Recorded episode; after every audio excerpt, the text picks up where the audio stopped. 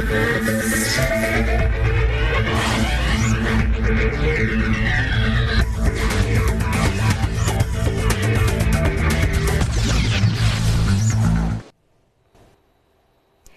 evening. You're watching Stockwatch with me, Zinathi Gquma, and joining me to unpack your stock-related questions tonight are Greg Katzenellenbogen from Sanlam Investments and Jean Pierre Verster from Protea, from Protea Capital Management.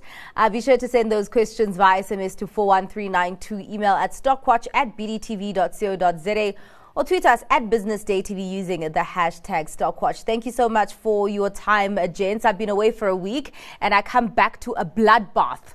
Uh, Greg, what has happened from the last time I was in studio on Wednesday up until now? sure. I was hoping you could tell me today was uh, one of those days where, you know, I saw that the, the dollar was uh, stronger, but I think it's just this battle between, you know, um, whether um, the US is heading for a soft landing or not, and what, uh, and if not, whether it'll go into recession, when it will go in, into recession. But today, all our precious metals came off quite sharply. And um, then, of course, you had, uh, you know, iron ore was down, base metals were down, and that affected um, certainly our resource stocks. But that selling sort of uh, gathered momentum in the afternoon once the US came came on board. Yet it's quite strange because the US market is actually trading up, and yeah. um, so a lot of that sentiment. Um, it's you know it's it didn't improve at, at the end. So I just think that there's worries about uh, you know there's a battle between people who think there'll be a soft landing that the Fed is.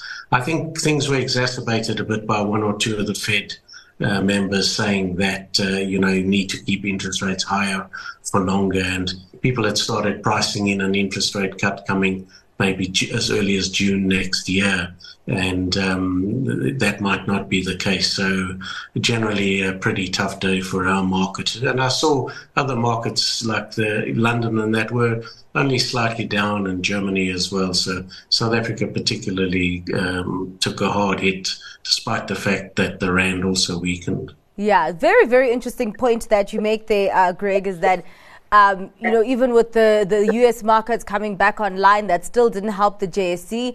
And I'm also wondering, JP, if it has also anything to do with the mixed data that we saw out of China that, that hammered our resources today. Uh, well, I missed that data, Zinathi. I did see that the Hong Kong shares this morning were down quite sharply, and we do know that uh, not necessarily the data point that I missed today, but if yeah. you look back to the last few months, the data points in China has been weak uh, and they have been weak uh, to a large extent because of the crackdown of uh, the Communist Party on the tech shares and the fact that after COVID, there hasn't been a strong rebound from the consumer, with the property market in China being a particular pain point, and most people's savings going into the property market in China. Property is a way for people to save. A lot of properties are bought not with debt but with excess cash, and uh, that has put enormous pressure on the consumer plus then the big IT companies also being under pressure. And that has been a toxic cocktail for China. So for our market, being quite reliant on China, not just from commodities, but if you think of Tencent and the look through a knock on of the Tencent valuation to Prosus and Naspers, um, when China sneezes, we certainly are, are a bit colder than what we used to be. We don't quite yet get a cold like we do in terms of the US yeah. and what uh, happens uh, as a consequence of that economy. But we are affected when China slows down, and China has been slowing down for the last year to 18 months, so it's been hurting us. Yeah.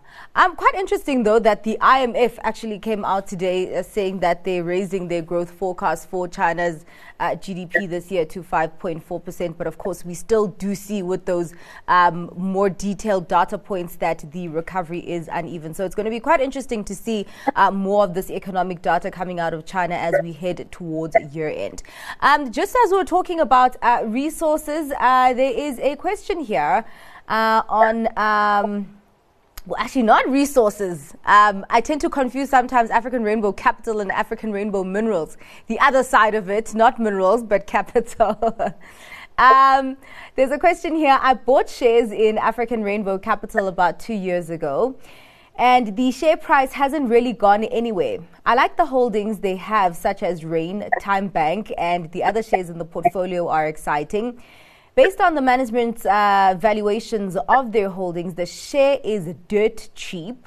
Would now be a good time to uh, buy big into the share um, and hold for uh, long term outlook. Uh, Greg, uh, would you be buying African Rainbow Capital? Do you think that it is very cheap and that you would be passing up a great opportunity by not nibbling into the stock? Yeah, so I don't particularly follow the stock uh, in terms of because the market cap is smaller than the companies that I normally look at. But I'll say one thing that there is a big discrepancy between the where the share price trades and the directors' valuations. So sometimes it implies that you have to put a lot of faith in uh, the director's valuation if you believe that. But uh, generally, you know, um, the market is is pretty good. It doesn't always get it right, but generally, it's quite good at pricing um, stocks and. Uh, obviously, you get opportunities when it mispriced, but I, I you know, I haven't followed the underlying holdings sufficiently enough to give an opinion of yeah. whether it's now a good buy. Yeah. I mean, uh, yeah, and that's the thing because the uh, underlying holdings are not listed. So there's a certain level of trust that you have to apply in terms of uh, where these companies are uh, evaluated. Uh, JP, your take on uh, African Rainbow Capital because it does have some very, very interesting companies inside it. Yes, look, look, using the measurement, the valuation of the direct, the director's valuation versus the share price. Yeah uh, it is trading at a significant discount. I think last time I looked over 40%. But a lot of investment holding companies are trading at those types of discounts. Mm. If you think about Remgro, especially after the takeout of Mediclinic, if you think about HCI, if you put a specific valuation on the impact oil and gas business, if you think about Brimstone, um, there are a number of investment holding companies that are trading at significant discounts to NAV. Now, part of it is because, as Greg correctly said, that NAV maybe needs some adjustment because it's a director's valuation, and maybe uh, in, individuals who analyze the company might need a greater discount to what the valuation is according to the directors. But then, um, secondly, you need to think about the change in that valuation from one year to the next. If something trades at a 40% discount to NAV, but that NAV is going to stay static for the next 10 years, then you wouldn't expect that discount to narrow. And if I look at the different companies within the different investment holding companies, I think the most exciting one is still HCI with Impact Oil and Gas in there and uh, uh, and some gaming and hotel assets. Um, so that would be my preference in the investment holding company space. But African Rainbow Capital is not too far uh, uh, behind that with uh, Rain, TymeBank, and a few others. So it is one to definitely have a look at. And if that discount really uh, blows out significantly, as it did, I think it was roughly um, maybe 18 months ago, then it's an opportunity to pick it up and it might narrow a bit and your NAV hopefully grow strongly from one year to the next. Yeah.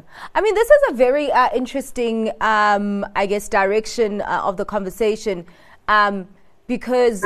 Do, do investors now look more to uh, investment holding companies that have unlisted investments uh, or ones that still do have listed investments? I mean, Greg, which direction would you be going in here?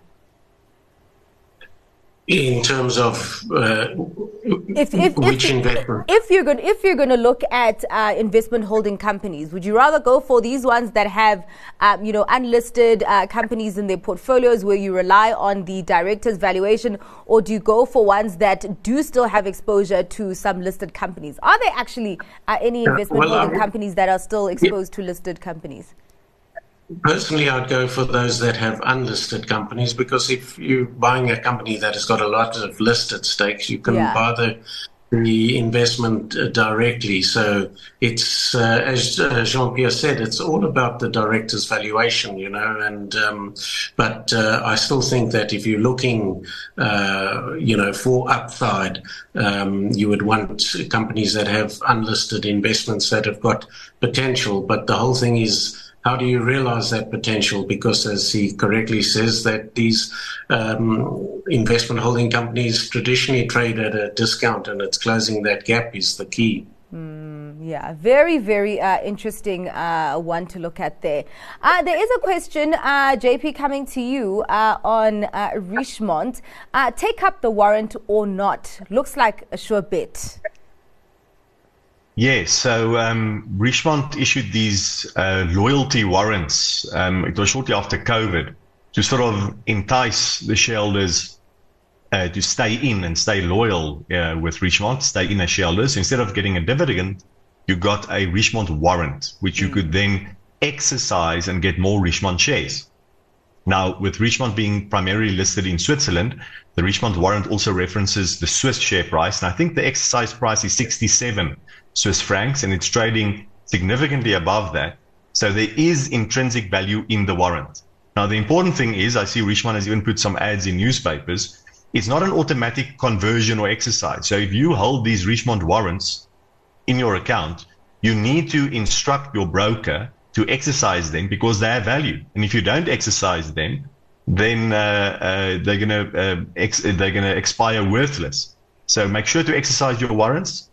It means that you'll need to stump up some cash to get more Richemont shares, but you'll be getting those Richemont shares at a significant discount and uh, make sure you do that before the deadline, which I think is in about a week or two's time. Um, but don't don't wait too long. Get in touch with your broker. Make sure you exercise your rights in terms of the Richemont warrants. Yeah, all right. And I mean, just before we go to, into a quick break, of course, just a Richemont as an investment case. Uh, Greg, um, would you be going into Richemont at this point or not? Well, it's certainly more attractive now than it was a couple of months yeah. ago when the price was trading much higher. But then the chairman of Richemont uh, issued a statement saying that um, you know inflation was causing them a problem, and then uh, LVMH as well came out saying that you know the Chinese were not um, traveling as much, and then you might have seen um, the uh, very poor results out of Estee Lauder because of China. So um, the, pr- price share price has come down quite considerably. For me, it looks quite attractive. I do believe that this is a quality company. They've got a lot of cash on the balance sheet, but I do believe over time that uh, China I know you said the IMF talking about 5.4% GDP growth. Well, I think they'll struggle to get five, but they'll probably just manage it. But the, they are, um, you know, introducing another 137 billion dollars of stimulus for infrastructure and that. But as the Chinese start to travel more and more, I think that will um, certainly benefit all the luxury goods companies. But they've had a good run. They've come back. But uh, I've always found it a good thing that when you have a quality company and the share price is down considerably, it's always uh, a good thing to buy them at the lower levels. And I think if you take a couple of year view, Richemont, uh, you'll do very well on it. Uh, more questions, gents. Uh, there's a question here on uh, Supergroup, uh, JP, coming to you. Uh, an opportune time for a buy on Supergroup? Supergroup has been on uh, my buy list or my inbox of interesting companies to look at a bit closer for a while now. Yeah. the valuations has been reasonable for, for a few months. the local South African operations in logistics and motor vehicle retail um, seems to be steady. And then they've got a significant stake in uh, the Australian uh, fleet management business, which is um, uh, uh, a significant business in Australia. And if you add back that valuation, because it's listed in Australia, into Supergroup, then the rest of the business is trading at a very low multiple. Plus, they made some acquisitions in the UK, and that also seems to be performing quite steadily. Um, so if you put all of that together on a sum of the parts basis, maybe Supergroup should also be looked at as investment holding company. So maybe you should do mm. a, a, decent discount to the sum of the parts as we do see the market apportioning serious discounts to investment holding companies to the underlying parts. But I still get a valuation significantly above the current share price. So there might be concern because of a lot of money that they made uh, roughly a year ago with transporting coal. Um, I, I, think there's a lot of pressure now on the transport of coal because uh, of the coal price being down. So, you know, you don't need to get your coal to the ports as quickly anymore. Maybe you try rail again rather than the supergroup related trucking of coal through SG Coal. But I still like supergroup. So, yes, I, I do think it's a decent opportunity. Yeah. Um, just before I get to uh, you, Greg, on the next question, sticking with you, JP, on Supergroup, um, would you look at Supergroup as kind of uh, Rand hedge kind of kind of uh, stock exposure at this point?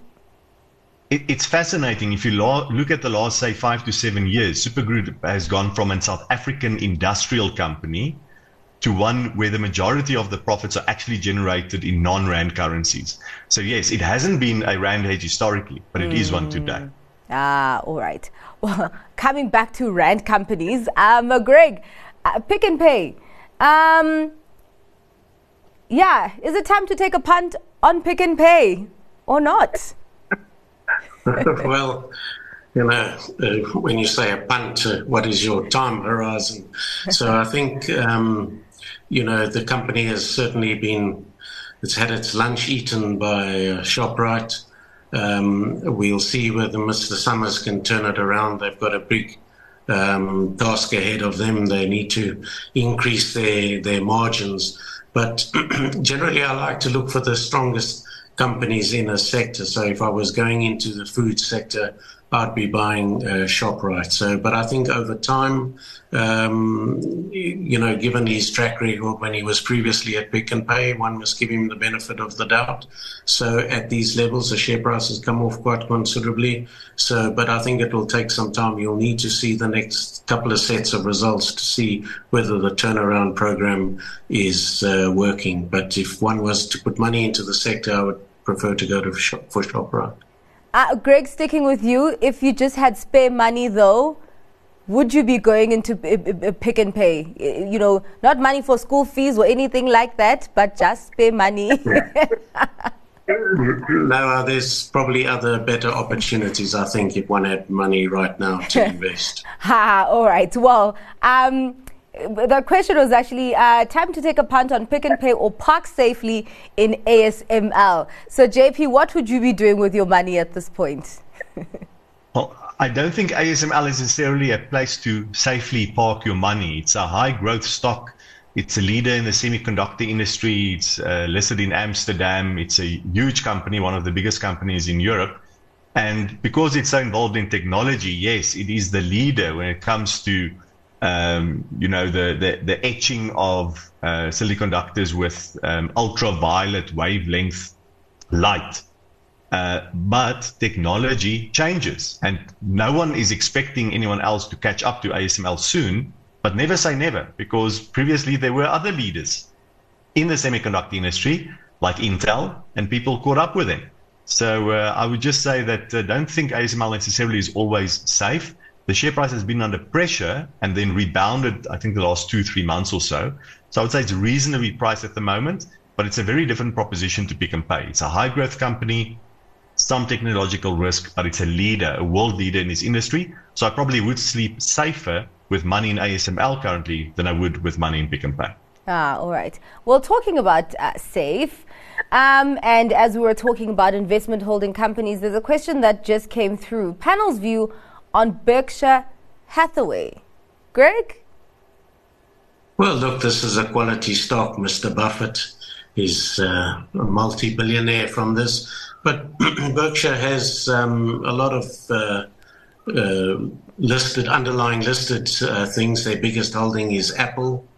They've made something like 150 billion dollars profit on their Apple stake, but um, so yeah, it's it's a bellwether stock. It's uh, um, in all the financial indexes in the US. It represents the largest uh, holding. So you can buy the underlying, but uh, for uh, Mr. Buffett's expertise, it's uh, it's been a pretty good stock for investors. Yeah. Um, JP, is this just one of those stocks where the runway just doesn't run out? It has a very long runway, and I would say a relatively smooth, a solid runway. So this is one where you can put money in, and it is relatively safe. Yeah. Um, even if and when Mr. Buffett moves on, the quality of the underlying portfolio is extremely good. And the valuation is fair, I would say. They came out with quarterly results uh, in the past week. They were okay, um, but uh, clearly also there's been some selling of listed shares. Uh, but not so much Apple. Apple is still dwarfing the listed share portfolio. Something like 40% of the listed portfolio of Berkshire Hathaway is Apple. So uh, one needs to keep your you need to keep your eye on Apple, and Apple needs to keep its eye on China. That's the biggest market for Apple. So there's another connection with China. So if you're buying into Berkshire Hathaway, you've got some decent China exposure as well. So I like it at the current price, and it's one that uh, yes, over the long term has been decent and will probably continue to be a decent investment. Ah, well, talking about companies uh, keeping their eye on uh, specific regions uh, MTN needing to keep its eye on Nigeria. Um, it came out with its uh, uh, third quarter trading update uh, for the overall company today. And seeming that investors are still dumping the stock um, even after the heavy selling that we saw after they uh, released the uh, Nigeria third quarter update last week or a week and a half ago. Um, Greg, MTN at this point. Um, do you take advantage of the heavy selling, or is there a significant reason why it is here that you should be cautious of? Well, I don't look there. A number of obviously the, anyone with investments in, in Nigeria, it's challenging because of the forex uh, business, but they've had to spend a lot of money on um, uh, upgrading their sites, you know, because for the batteries, generators, uh, and, and security. So um, the the load shedding, the power cuts have certainly affected um, the company. So you know they they've um, they've spent 10 billion in capital expenditure in the last uh, year, but they're also uh, spending 1.9 billion in increasing their uh, spectrum. But uh, it hasn't, you know, South Africa's economic problems haven't helped uh, as a background for for the company. But they've got 36 million customers, and um, but I'm concerned, you know, whether I think the growth days of telecommunication companies like this might might be over, and they're becoming more like a utility and good income providers, you know. Yeah, all right. Uh, gents, before we get to your stock picks, uh, there's a question that just came in. I think I think, JP, you might look at the stock CA sales. Um, maybe not deeply, but yeah, holding for uh, five years. Yes, I quite like it. So it's a distribution company and distributes um, fast-moving consumer goods uh, into Africa, uh, significantly into Botswana, but into the rest of Africa as well. Um, I like the business. It was unbundled um, effectively out of PSG and moved their primary listing from Cape Town Stock Exchange to the JSE uh, earlier this year. And I think it's one for the bottom drawer. A steady business. Uh, as they get more product to distribute across Africa, you get that benefits of scale, which is very important for a distribution business. So uh, I like it. Decent management team as well. So yes. Uh, all right. Well, let's get to your stock picks for today. Uh, Jens, uh, Greg, what are you hanging your hat on today? Well, I'm still a big fan of Anglo American uh, PLC. Um, I mean, given what's happening with the commodity complex, it seems a strange choice, but I think that uh, I'm looking uh, in the medium and longer term. Uh, the company is pretty diversified. Um, you know, it's got precious metals, it's got diamonds, but it's got copper as well. Copper is going to be very important in the green revolution, um, and uh, trillions of dollars will have to be uh, pumped in to, um, you know, move the world towards uh, uh green electricity and things like that. So I think, uh, we, you know, copper over the next five, ten years will, um, the price will move up quite considerably. Anglo is very big in, in copper as well. And then, of course, they've got iron ore, and you've seen the iron ore price despite what's happening in China, the iron ore price is not telling you that. It's telling you a different story that at some stage the Chinese government have to give in. And if they're looking at this 5% growth, they will have to stimulate the economy. And recently, as I said, they've announced a $137 billion program that will focus on, you know, uh, infrastructure and rebuilding areas that were hit by the floods. And I think that over time, with the combination of the Green Revolution and over time, as the world comes out of its funk and as the Americans, whether they go into recession or not, but if they get a slow, um, you know, if they get a, a, soft landing, and as the world moves past the era of uh, this volatility that has been brought about by the massive rise in interest rates, then I think the commodity complex will improve and Anglo will be a big beneficiary of that. You know, they trade uh, at a reasonable valuation, 3.8 times EV to EBITDA. They've got a 5% uh, dividend yield and about a 6% cap free cash flow. So all in all, uh, I like Anglo very much. Uh, all right. What are you liking today, JP? I'm liking AbbVie. It's a large pharmaceutical company listed in the US. They unbundled, I think it was roughly seven years ago, out of Abbott. And their claim to fame is the drug Humira. Humira is the best selling drug ever. It's a immunology drug. Uh, but the bad news is it's coming to the end of its patent life. Uh, AbbVie have therefore the last few years made a lot of acquisitions, bought other drugs, and also bought um, effectively Botox. So they've got a selection of drugs to take over from Humira that will probably shrink in terms of profitability very soon. But this other collection of drugs in kidney disease and, uh, like I say, Botox as well, yeah. uh, will uh, mean that AbbVie can hopefully still grow their profits. And at the starting valuation, it means that I see value in AbbVie shares. Well, thank you so much for that plug. Now we know where to go. JP. That's all for Stockwatch this evening. I have not used Botox before. I just want to say that. Not, not yet. Not yet. I feel like I might need it by the end of this week. Thank you so much for your time, JP, and also Greg. Uh, Stockwatch uh, this evening is done. Thanks to our guests, Greg uh, Katzenellenbogen from Sanlam Investments and Jean Pierre Verster from Protea Capital Management. Coming up next, the close. Stay with us. Thank